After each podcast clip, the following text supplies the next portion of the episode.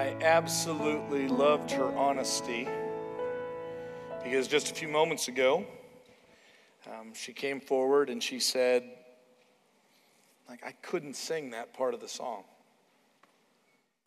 I just couldn't do it. I said, I understand. She said, Well, you know, I, but, but the problem is I love that song. Like, I love everything about that song, and I just couldn't sing it. I said, I, I, I get it.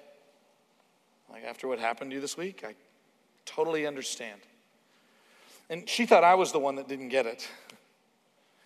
And, maybe we both don't fully understand it, but I don't know about you, that, that song that we just sang, and, and particularly the chorus, It Is Well with My Soul, you know, is, is a, it's a song of defeat in a way. It's a song that, that describes, and especially if you know the kind of the, the, the background behind the original song, it, it's a song that is um, full of angst and lament and sadness and pain. And all those words just uh, smell a lot like defeat, don't they? And it's a song of uh, victorious defeat.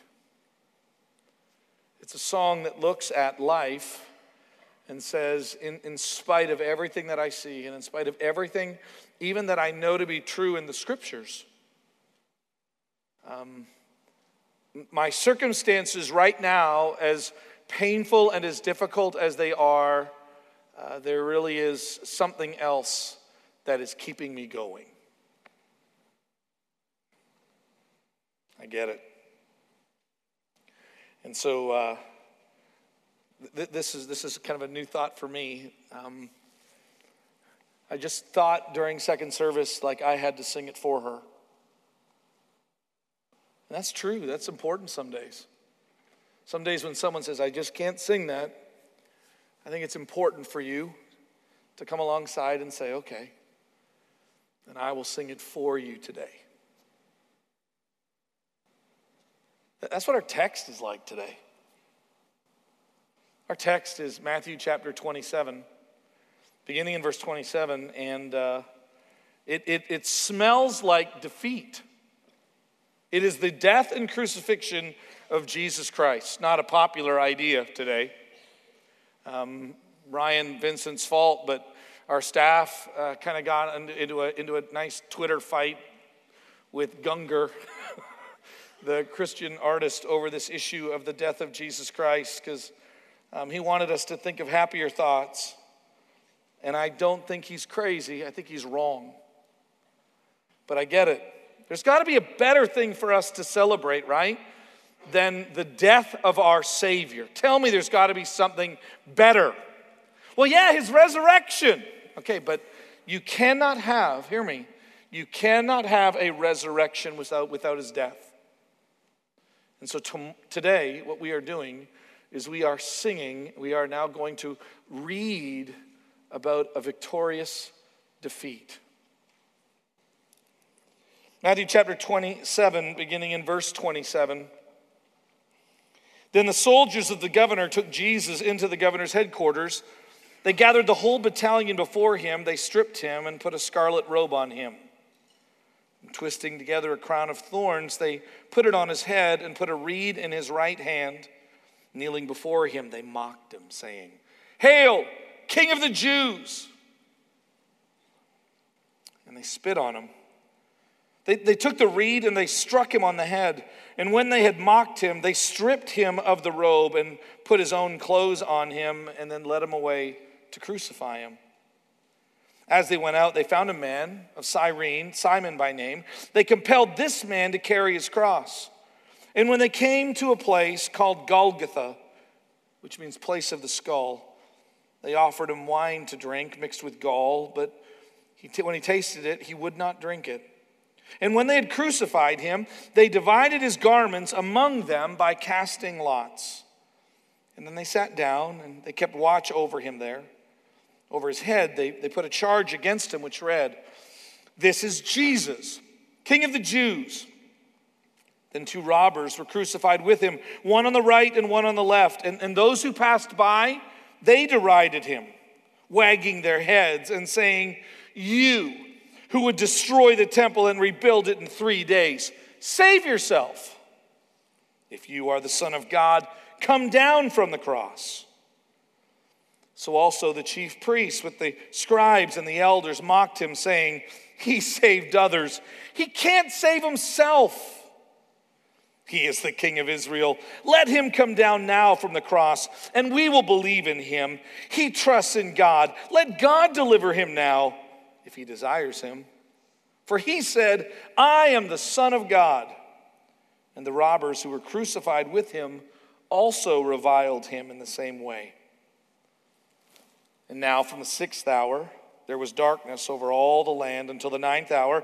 And about the ninth hour, Jesus cried out in a loud voice, saying, Eloi, Eloi, Lama Sabachthani. That is, My God, my God, why have you forsaken me? Some of the bystanders hearing it said, This man is calling Elijah. One of them at once ran and took a sponge, filled it with sour wine, put it on a reed, and gave it to him to drink. But others said, Wait let us see whether Elijah will come to save him. Jesus cried out again with a loud voice and yielded up his spirit. Behold, the curtain of the temple was torn in two from top to bottom. The earth shook, the rocks were split, the tombs were also opened, and many bodies of the saints who had fallen asleep were raised. And coming out of the tombs after his resurrection, they went into the holy city and appeared to many. When the centurion and those who were with him, keeping watch over Jesus, saw the earthquake and what took place, they were filled with awe and said, Truly, this was the Son of God. There were also many women there looking on from a distance who'd followed Jesus from Galilee, ministering to him. Among them were Mary Magdalene, Mary, the mother of James and Joseph, and Mary, or sorry, and the mother of the sons of Zebedee. Incredible text of victorious defeat. And I, I, can understand why the Apostle Paul has to say, it's not going to appear on the screen, but there is a, a text I keep getting drawn back to from 1 Corinthians chapter 1, verse 18. And in that text, the Apostle Paul says, and in the verses following, he says something like this that the cross of Jesus Christ is is a dividing rod. Basically, what it does is to those who are dying, to those who don't want to believe in what Jesus Christ has done for them, it's just foolish. It's just silly. At best, Jesus is one of those sympathetic losers. But for those of us who are being saved, it is the power of God. The, the cross has this amazing ability to take people and to divide them. And, and how we look at the cross is probably one of the, the best ways to help us understand how we do and how we should look at God. I love to think. I, I love to be reasonable. It, it, it drives my wife crazy sometimes, but I love to think through things. And, and, and, and will you think through this one thing with me? Can you kill God? Like, could you kill him? I, I think if I were to live back then and I were to gather with some people and we were to throw up that question is it possible for us to kill God? To me, the most logical answer would be no. Like, how can you kill him? Like, how could you kill the one who made all life? How could you kill the one who is all powerful? Like, what are you going to do that somehow you could control him and kill him? He who raises the dead, how could you kill him? And I, I just have to believe that at some level, the crowds and the religious leaders were, were thinking something like that. I mean, you capture Jesus and then you try him, and, and at best, he's silent. A few words here and there, just standing up for the true identity of who he is, but, but for the most part, he just sits there and takes it. God wouldn't take it. I mean, wouldn't you think that God would defend himself? Wouldn't you? I would. And by the way, this Jesus from Nazareth, by the way, the, the one who looked incredibly human, okay, even if he is God, I, I know what we can do to prove it one way or the other. We, we can try to kill him. And if we kill him, it proves what? Doesn't it? Doesn't it prove that he is not God? Can you see their thinking? It just proves it. And, and the more that they watch and the more that they reflect on the amazing possibility that how, how can he, the one right there in the middle, the one that is um, tortured, the one that allows us to spit on, do you think you could spit on God? Do you think you could wag your head at God and mock God? Do you think you could do that? You don't think he'd do something? I, I think he'd do something. This text is, is, is, a, is a dividing rod. It forces us to come to grips with some of the deepest realities of who God is and his plan, you know, I'd say for the world, but for you. Like his plan of redemption for you, for us. The gospel writers don't line up on every story about Jesus. It seems like intentionally they don't. John most likely has Matthew, Mark, and Luke before him, and he doesn't just retell the story. No, he decides, I, I want to tell that story about Lazarus. They missed that one, and they totally missed the very first miracle. And so John's the only one that records that. John's the one that records the Sermon on the Bread of Life. Only John records it. There are so many specific instances, and then it gets to the end, and John goes, Yeah, well, this one I've got to include. The feeding of the 5,000 is one of the only stories that is found in all four Gospels, but all of them come together, I would argue, and they unite around this that Jesus was both God and man,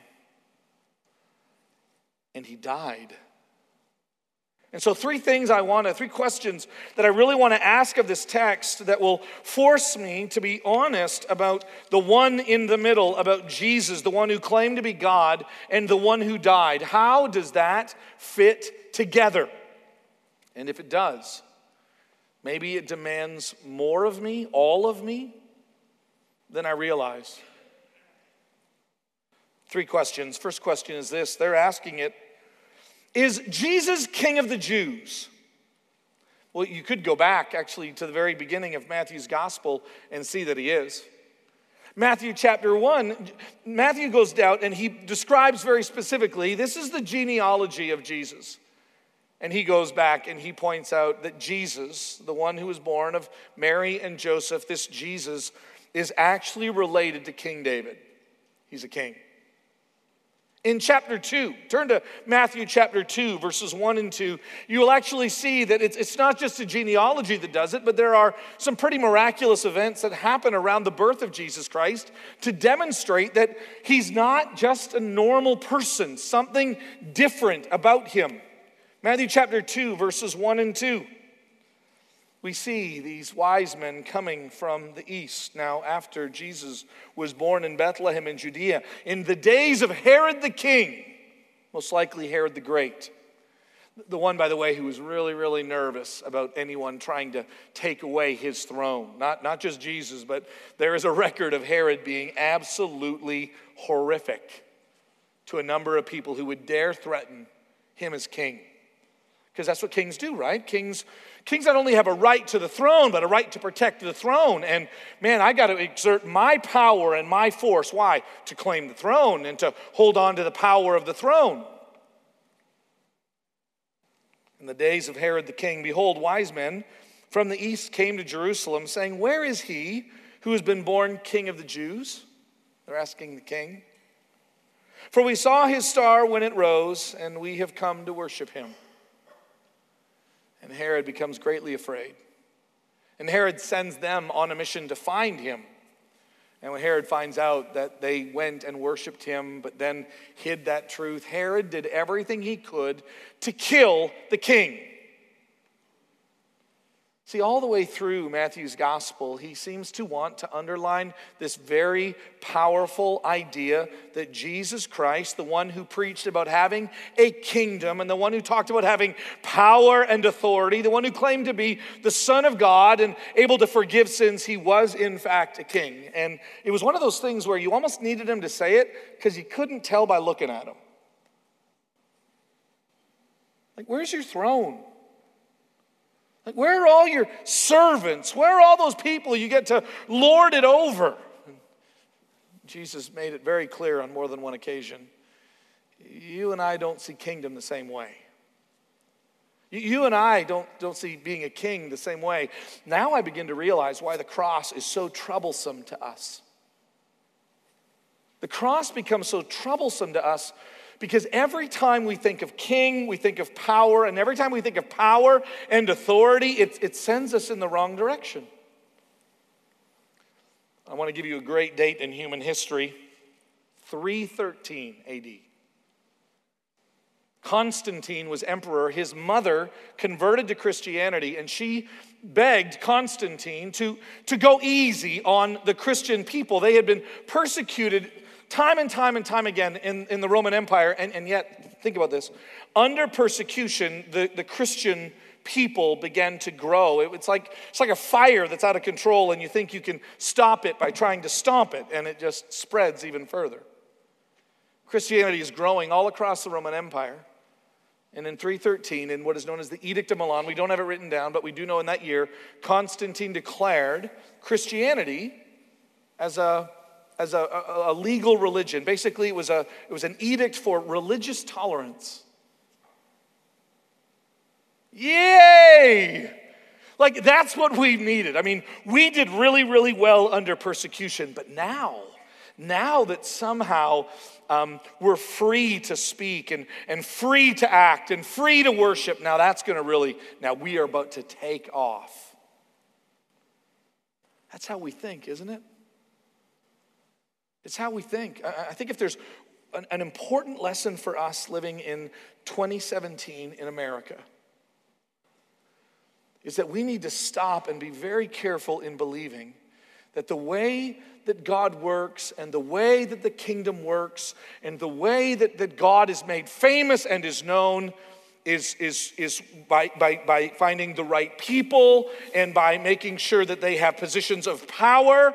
And if, if the right people have positions of power, and then we can begin to exert our influence, many scholars would argue that the Edict of Milan probably did more to hurt the church than to help it. They just, it was so hard to see because don't we want religious tolerance? I do. Like, don't we want, instead of being chased, to be the one who's in power? Isn't that better for us? And, and somehow, this text, I'm not going to read it again, but I want you to just kind of think about it. In your mind's eye, the one in the middle, is there any power in that? Can the one in the middle really be king of the Jews if we kill him? Matthew's answer is yes. But then explain to me this. Question number two then why didn't Jesus save himself? I mean, all the crowd is standing around him and they're saying, Save yourself. If you save yourself, then we'll, we'll, believe in you. Like, if, if God rescues you, then we'll believe you. Why didn't Jesus go, okay, I'm, here I am. Everything, it'd be such an easier way, wouldn't it? That's how I think, by the way. It's interesting that the statement that we hear in Matthew chapter 27 is repeated. This statement is like, if you are the Son of God, then. Sounds like a debate between a Christian and an atheist. If you are alive, God, if you do exist, God, then come down and demonstrate who you are. Nothing. Told you. It's very interesting that the statement, if you are the Son of God, the first time we hear it in Matthew's gospel, you know where it is? Matthew 4. Jesus is being tempted in the desert. Three times the devil is speaking to him. Twice he says to him, If you are the Son of God, If you are the Son of God, challenging his assertion that he was, in fact, God. I find myself more and more kind of, I guess, now I can understand why Jesus and Peter have that conversation. When Peter wants to undo the, the possibility that Jesus would die, his response was what? Get behind me, Satan. If you are the Son of God. I mean, I mean, what the Jews are doing is they're looking for a sign. If you go back, you actually see this actually is a repeated theme throughout the gospel. Matthew chapter 12, look at verses 38 through 40. This is a great lesson because let's be honest, I would be shocked if there was anyone in this room that hasn't wanted somehow God to do something incredible. Maybe because of a circumstance that you're in, maybe just because you really do desire to have a deeper faith, a stronger faith, and a sign would bring that to you, wouldn't it? It would deliver that to you. If somehow I could see with my own eyes, if I could somehow experience the reality of God, then everything would be different. I, I, would be able to resist temptation. I would be able to be more bold in my faith. Matthew chapter 12, verses 38 and through 40. This is a great reminder for those of us. I am one of those sign seekers. Some of the scribes and the Pharisees answered Jesus, saying, by the way, chapters 8 and 9, particularly of Matthew's gospel, him doing signs all over the place. Teacher, we wish to see a sign from you. And Jesus says, You know, I'm so glad you're seekers. You know what I love? I love people seeking. I'm glad you're here, and I'm glad you're seeking me. No, he doesn't say that at all. You know what he says to them? Verse 39. This one hits me hard. An evil and adulterous generation seeks for a sign. Ouch. I thought I was a seeker. yeah, but you're a wicked seeker, is what Jesus says. You're an evil and adulterous seeker. Most likely because what you and I are is incredibly selective in what we will receive from God as proof that He is. It's still, it's still us believing in God on our terms and not His which, which again reminds me who's God in this relationship? An evil and adulterous generation seeks for a sign, but no sign will be given to it except for the sign of the prophet Jonah. For just as Jonah was three days and three nights in the belly of a great fish, so will the Son of Man be three days and three nights in the heart of the earth. You want a sign? I'll give you a sign. You want a sign? I'll give you a sign. Here's a sign I'll die. Show you. Think about that. The sign that Jesus offers in Matthew chapter 12 is his death. I don't like that sign. Like, I really don't. Like, that's not a sign that I want. That's not a sign that I will respect or appreciate. I, I love victory. I love winning. I don't want okay, I, I, know you say victorious defeat. I love the victorious part, it's the defeat part. I just don't really enjoy at all. You want a sign? I'll give you a sign. Here's a sign I'll die for you. So, why didn't Jesus save himself? Well, one of the reasons why is because even if he did, they wouldn't believe him. Luke's gospel, Luke chapter 16 says this Not only is it wicked to ask for a sign, it's foolish if you believe a sign would change your life. I have told myself that a million times because I keep pursuing them. I'd love to see one, and I am reminded of this verse so often. Luke chapter 16, it's a famous story of the rich man and Lazarus. There's a rich man, we don't know his name, Lazarus, we know his name, and Lazarus is poor, and they both die. And Lazarus goes to be with, with God, or at least in paradise with Abraham, Father Abraham. And the rich man goes to be tormented in hell. It's a parable. Jesus says in verse 27, kind of speaking for both of them, he said, This is the rich man who's looking over across this huge chasm, and he sees, he sees Lazarus and Abraham, and he calls out, then I beg you, Father, to send him, Lazarus, still thinking like you'd order him around, send him to my father's house, for I have five brothers, so that, they, that he might warn them, lest they also come to this place of torment. Words of Jesus, speaking for Abraham. But Abraham said, They have Moses and the prophets. Let them hear them. And the rich man argues, No, no, no, Father Abraham. But if someone goes to them from the dead, they will repent. If they just see a sign, they will repent. And again, Abraham, words of Jesus speaking, and he said to them, if they do not hear, if they do not, that word means actually to obey or to listen to, to heed, to follow. If they do not hear Moses and the prophets, then neither will they be convinced if someone should rise from the dead. See, they're standing at the foot of the cross. They're mocking him. They don't think he's going to come down. If he dies, it's proof that they're right and he's wrong. So, why doesn't Jesus save himself? For one, is because even if he came off that cross, nobody would believe. We are so um, bent on not God's way. We sang in that, in that song, right? Your way. Your way, not my way. It's interesting when it comes to faith, we still want to have it our way. If God would just, then I would. God, if you will, then I will. God, if you would just demonstrate, then I will. Those statements have been uttered by probably everybody in this room. And they fundamentally, fundamentally miss the point of who God is, of who you are, and the amazing difference between the two of us, meaning us and God. You and I, really alike. Us and God, crazy gap. The one in the middle, bridging the distance in a way that you and I could have never fully understood or appreciated, no matter what we say. There is a famous statement found in Matthew chapter 1, verse 21. The angel is speaking to Joseph, who, by all accounts, we, we believe that Joseph is dead by the time Jesus dies. But Joseph, if you remember, is getting ready to leave Mary and divorce her quietly.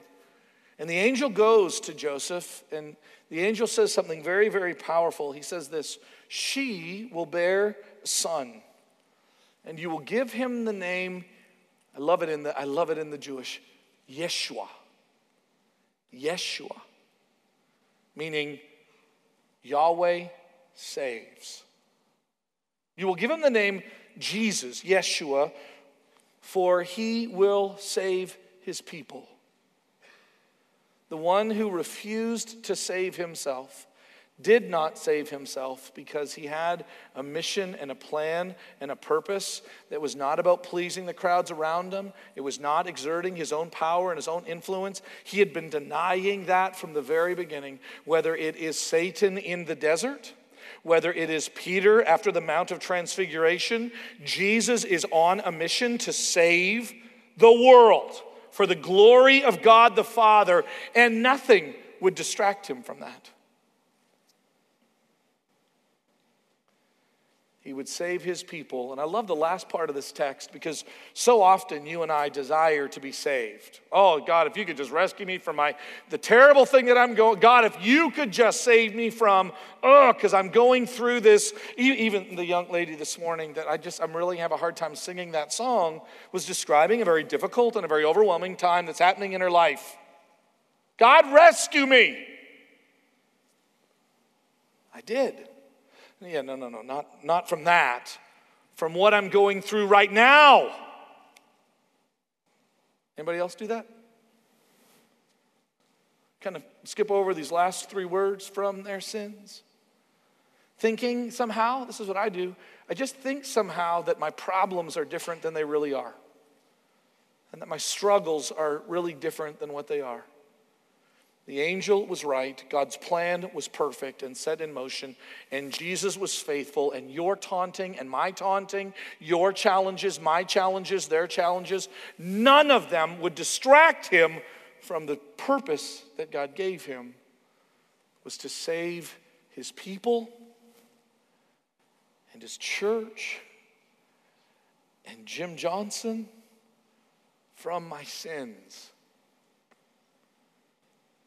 See, that's why I need someone to come down and to help me see this because I could never figure this out on my own. I just, I'm too easily impressed by really smart people. When, when I meet someone who's really, really smart, I just, I, I, get intimidated by them, and, and I just have a hard time disagreeing with someone who I know is smarter than me because the smartest people in the room must get it right. I have the same problem with power. When I meet people that are really powerful and they're really in control and they seem so much more powerful than me, it just intimidates me. And I just, I just feel like lesser than. And I think that's why I really want to be smart and powerful. And therefore, the cross, and, and bigger than that, the way of God will always elude me until I choose to surrender to it. Now, do you see why the Apostle Paul said the cross is one of those things that is a stumbling block to the Jews because they want signs, and, and to the Greeks who want wisdom and brilliance? To them, it's, it's just a joke, it's foolishness. I totally get what he's saying there. So then, what does, third question, what does the death of Jesus then signify? What, is it, what does it mean to us? Like, is Gungor right? Like, is there a better way for us to understand and express the power and the purpose of God? Is there, is there something that is more, more beautiful? One of Gungor's arguments with us, as we were describing with him, um, our belief that the cross and the death of Jesus is so powerful and is so central to the Christian life. One of his complaints is, is that, but it is so violent and it is just so, so messy and ugly, and so much violence has come from that one violent act. Doesn't that sound smart? Sounds smart to me. Like, isn't just, isn't all violence terrible? And I, I, whenever I begin to think like that and to reason like that, I begin to, to realize I wonder if I have some more motives or some more reasons to, to try to get rid of or push to the side the cross of Jesus Christ. I think all of us know that one of the most difficult aspects of the, of the death of Jesus Christ on the cross is that if he is willing to submit to that point, if he is willing to die to that point, and then he says, Follow me, then the way of the cross is also the way for me. I mean, let's be honest, we all have a vested interest in finding a better way to explain God's love than dying like that. And yet we see the power of this profound truth that what God does in the world, what God does for us, what God does through Jesus on the cross, is the greatest example of the power of God ever. And it's why I love it. And it's why I struggle with it. Because there's got to be a reason why Matthew, Mark, Luke, and John said we cannot lose this issue. We cannot lose this story. Why? It's Paul wants to talk about it all the time. Because left to ourselves, our thinking and our propensity for, for fame and fortune and power is going to lead us in a wrong direction. And it is easier than you realize to end up being one of those standing around the cross saying, If you are the Son of God. I just can't tell you the number of people that I have met that have a hard time believing there is a God because let me tell you what happened to me. You know, I have a hard time believing in God. Well, let me tell you what happened to me. Okay, are you ready for this? You want to know one of the craziest stories about God? Guess what happened to him? Think about this statement. I think we just, it, it just, it doesn't, it, we don't think about it long enough. Can you kill God? Can you kill him? You want to know the answer to that question? Amazingly enough, with some qualifications. The answer is yes. You can actually kill the Son of God. And please tell me your next thought is not what's for lunch.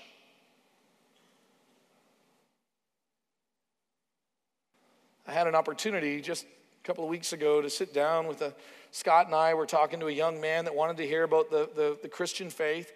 And so Scott and I began to talk about it. I can't remember who was speaking at the specific time. We started talking about how, because we have to get to the cross, right? It's not God's this awesome God and He loves you and He really wants to help you with a better career choice and find a great wife for you and so you can have kids, and buy an SUV.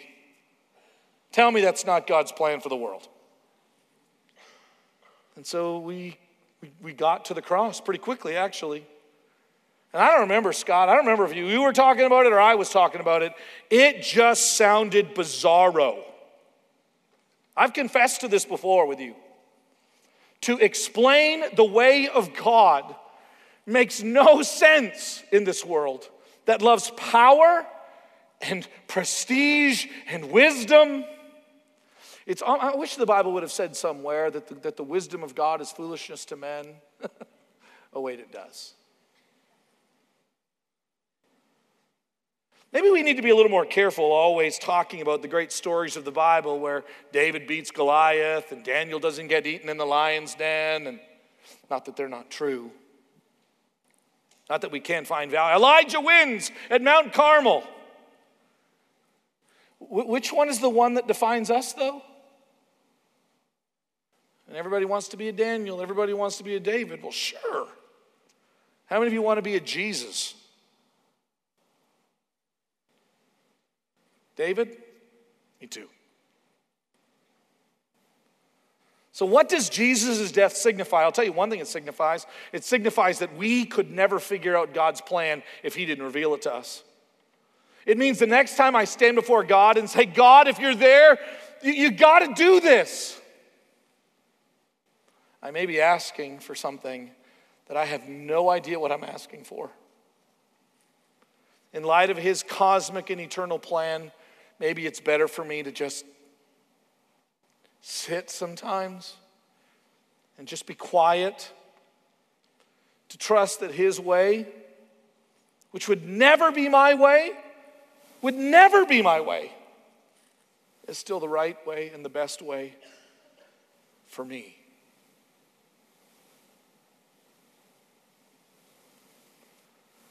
Now, do you see why we, we need a text like this and not just another five point series on our marriages? How to raise kids and finances. Now, do you see why this message and this text fundamentally is, is what gathers us together? Because a lot of a lot of us have decided that we love Jesus and, and we want him to kind of be our life coach, and I'm really cool with that idea. And a lot of people right now are really wondering whether or not following Jesus is what they want because it's way more fun to and it's way cooler to. Well, what did you sign up for? Well, I really signed up for a better way of life. Like, really, like when I was told about this, I was told that I would have like peace and happiness. And, um, but did they tell you that, that would come through the death of God on the cross in Jesus of Nazareth? Well, kind of. I think they mentioned it. And you didn't know that that would also be like your story in your life? No, it was camp.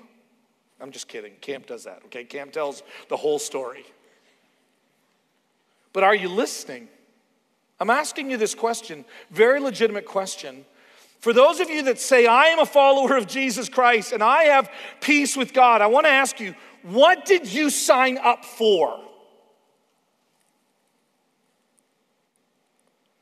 And hear me, I, I genuinely believe that a life in pursuit of Jesus Christ is the best life, but it looks a lot like that text. It looks a lot like this victorious defeat. And I think a lot of people begin to wonder if they signed up for the right thing.